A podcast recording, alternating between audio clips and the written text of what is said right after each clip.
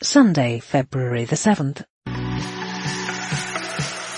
Welcome to this Burlington audio podcast. We hope you will be encouraged and inspired in your faith as you listen to this message. We'd love to hear what you think. Please be in touch with us through the website. More information and many more podcasts are all at burlingtonbaptist.org.uk. Thanks for listening.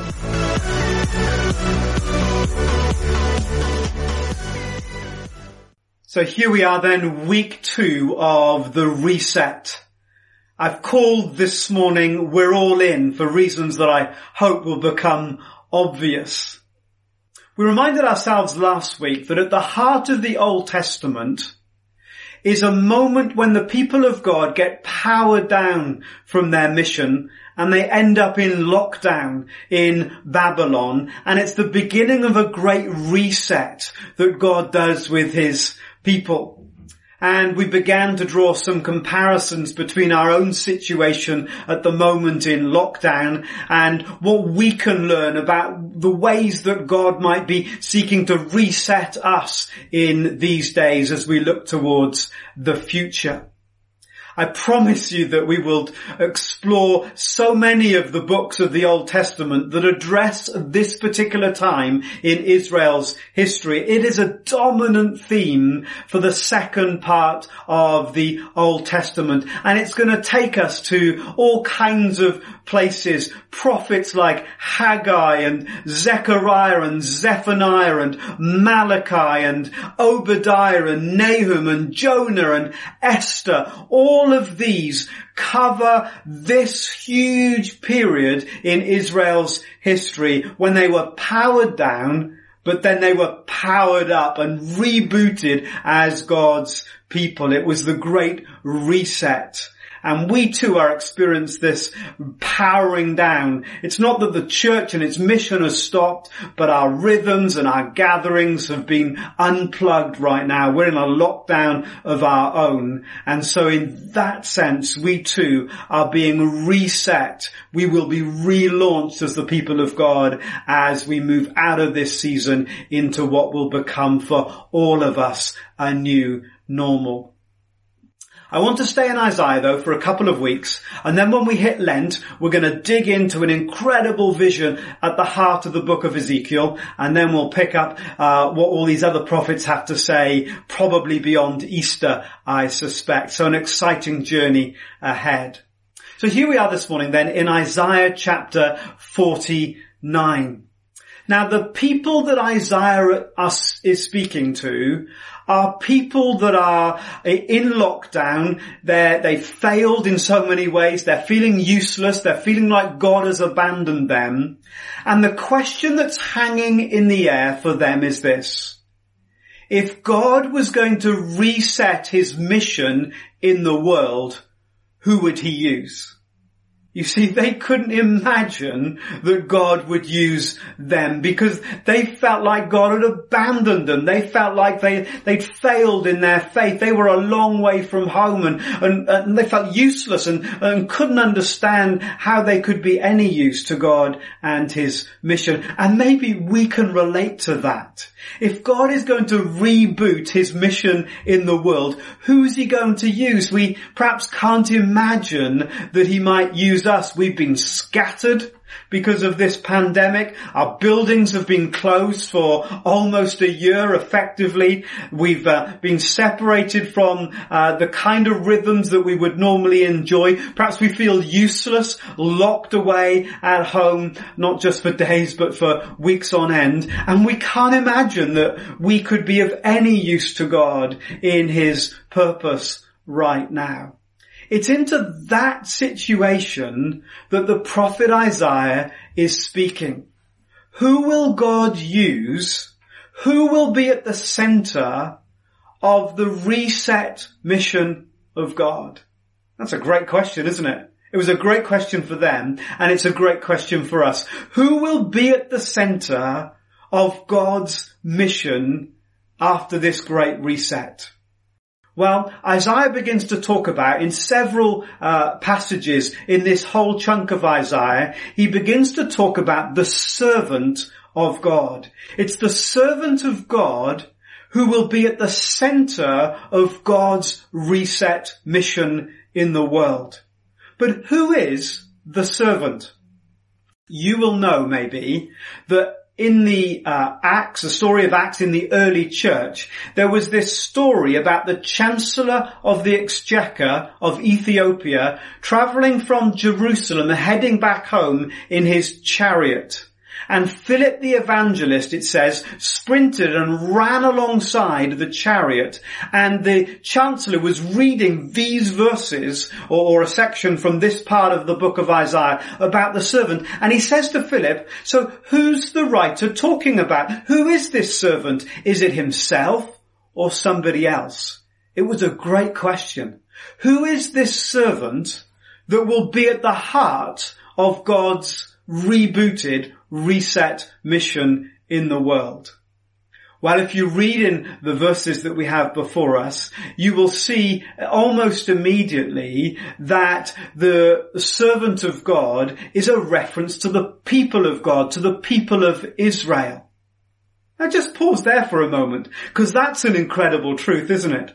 The people of God who were locked down in Isaiah's day, they felt like they were useless, they felt like they'd been scattered, they felt like they were far away from home, they felt like at times God had abandoned them, their faith was really small, they felt like they had nothing to offer, and God said to them, I am going to use you in my rebooted, reset mission in the world. What an incredible truth for them. And therefore, what an incredible truth for us. As God resets his mission through this period of being powered down, he will use us his people for his purpose in the world. It doesn't matter that we might feel useless right now or that we might feel in some way that God has abandoned us, that feeling that we are on our own and we are isolated and maybe as a church we've lost momentum and we've got nothing to offer. God says, when I reboot my mission on earth, I will use my people. We will be at the center of the action. I hope that really encourages you this morning as it does me. But hold on, there's more. The Bible, as you know, is always very nuanced. It's talking about something here, and then it's giving a nod and a wink to something else over there. It's talking about this, but it's also referencing that. The same is true here. You see, the servant of God has another meaning. The servant of God was used in the Old Testament to talk about individuals of faith. And if you look at the first few verses in chapter 49, it's not like he's talking to a whole group of people, it's like he's talking to an individual. And that's how the servant of God was sometimes referred to. Someone with faith who set about fulfilling God's purpose on earth. Can you see the subtleties and the nuance? The language slips between talking about everybody as the people of God and then talking about individuals who make up the people of God, because that's the truth. You see, when God resets his mission on earth, he will use the people of God, he will use the Burlington family, but that's not just the church over there. The Burlington family is made up of individuals, of you and me. So when God sets about rebooting his mission on earth, he'll use you and me because he will use us.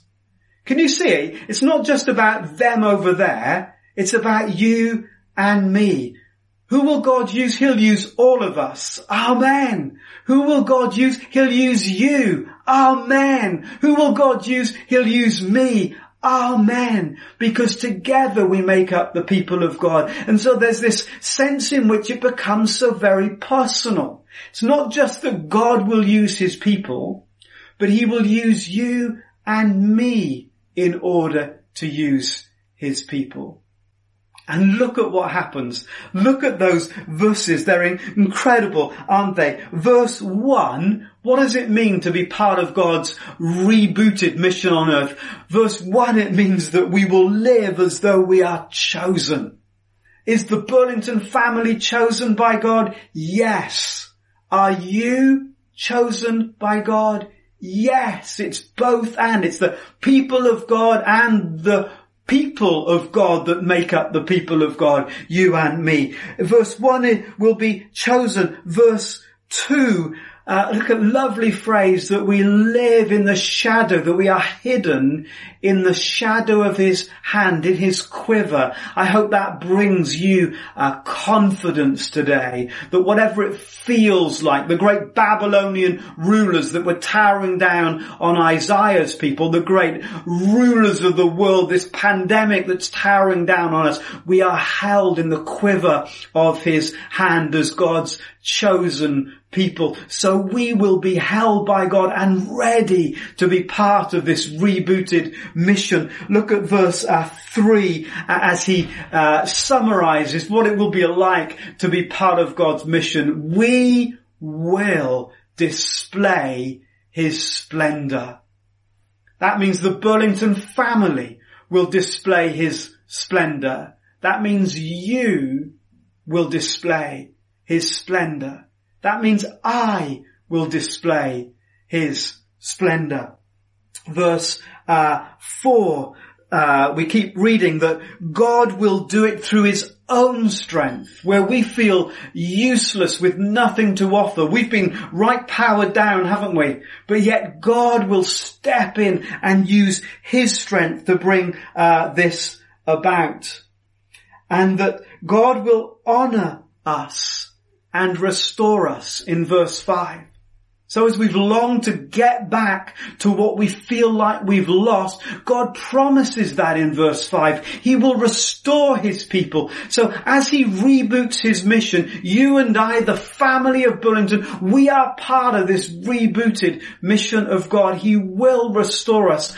Comfort my people from last week. The sad days will come to an end because restoration is around the corner. But don't stop there. Verse 6. It will be better better than before. I will not only restore you, I will make you something altogether different. I will make you a light to the Gentiles. I'll restore you, but you will have a bigger, better vision than you, mission than you ever thought you would have had before. So we're longing to get back to normal or to a new normal and God says, do you know what? I've got something altogether wonderfully different for you as I reboot you into the mission that I have for you. And who's he saying that to? He's saying to all of us as the Burlington family, but he's saying it to you as a person of faith and to me as a person of faith. And then don't miss verse 7 at the end. The transformation that God will do in and through us, his people,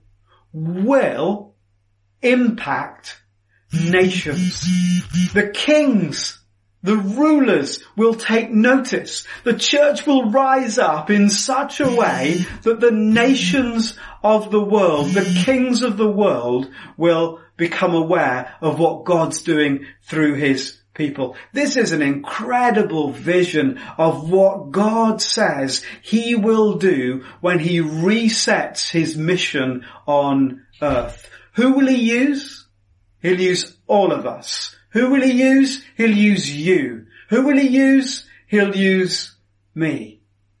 And I hope that as it did in Isaiah's day, this picture, this vision of the future will create hope and faith for us in the present. Right now, things are hard and tough and difficult, and many of us are going through very difficult days. But there is this picture that God begins to unveil before us that will one day be that we might be hope filled and faith filled now today and begin to live as if it's true because one day it will be. That's what a vision does. And that's what Isaiah was doing for those people in that lockdown. Uh, and I hope that his words begin to do the same for us in ours. And just before we go, there's one last thing it's perhaps not the icing on the cake. To be honest, it's probably the cake itself.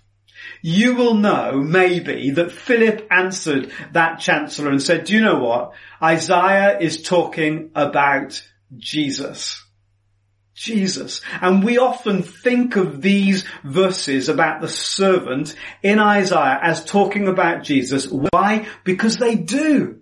Because Jesus perfectly embodied the description of the servant of God in these verses. But we need to remember that when Isaiah first wrote them to the people that first heard them, they wouldn't have understood the full implications of them. We only understand that with the benefit of hindsight. They would have understood that when God was rebooting his mission on earth, he was promising to include them and including them meant each of them as individuals being valued and chosen and included to make up the whole. It wasn't just the people of God in a generic sense, but it was every single person, the individuals of faith that make up the people of God who were being chosen. So, as God reboots his mission on earth, do you know what? We're all in. All of us. All of us as individuals, all of us together and Jesus as at the center of it all, as the true servant of God who blazes the trail for us to follow, who gives us the power and the impulse to live it all out in our lives. So we're all in as God resets his mission on earth. I hope that picture of all that's coming builds faith and inspires you this morning and lest we would forget, Jesus said, you know what? Do something. Would you do something in remembrance of me? Would you do something?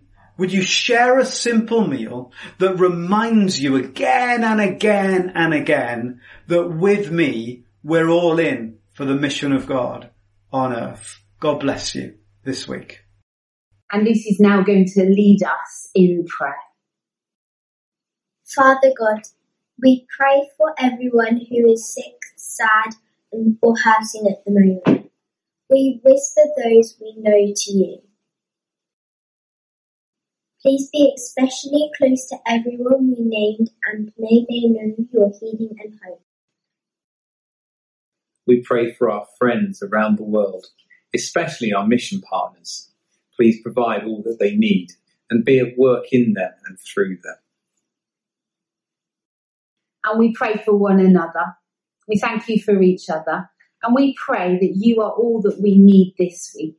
We pray for your provision of peace and of joy and of grace. We pray that you help us in whatever we need this week. And we pray that we will know your presence with us this week, that we'll know you're there in our homes and in our lives. So we thank you for one another. And we pray blessing on each other in Jesus' name. Amen.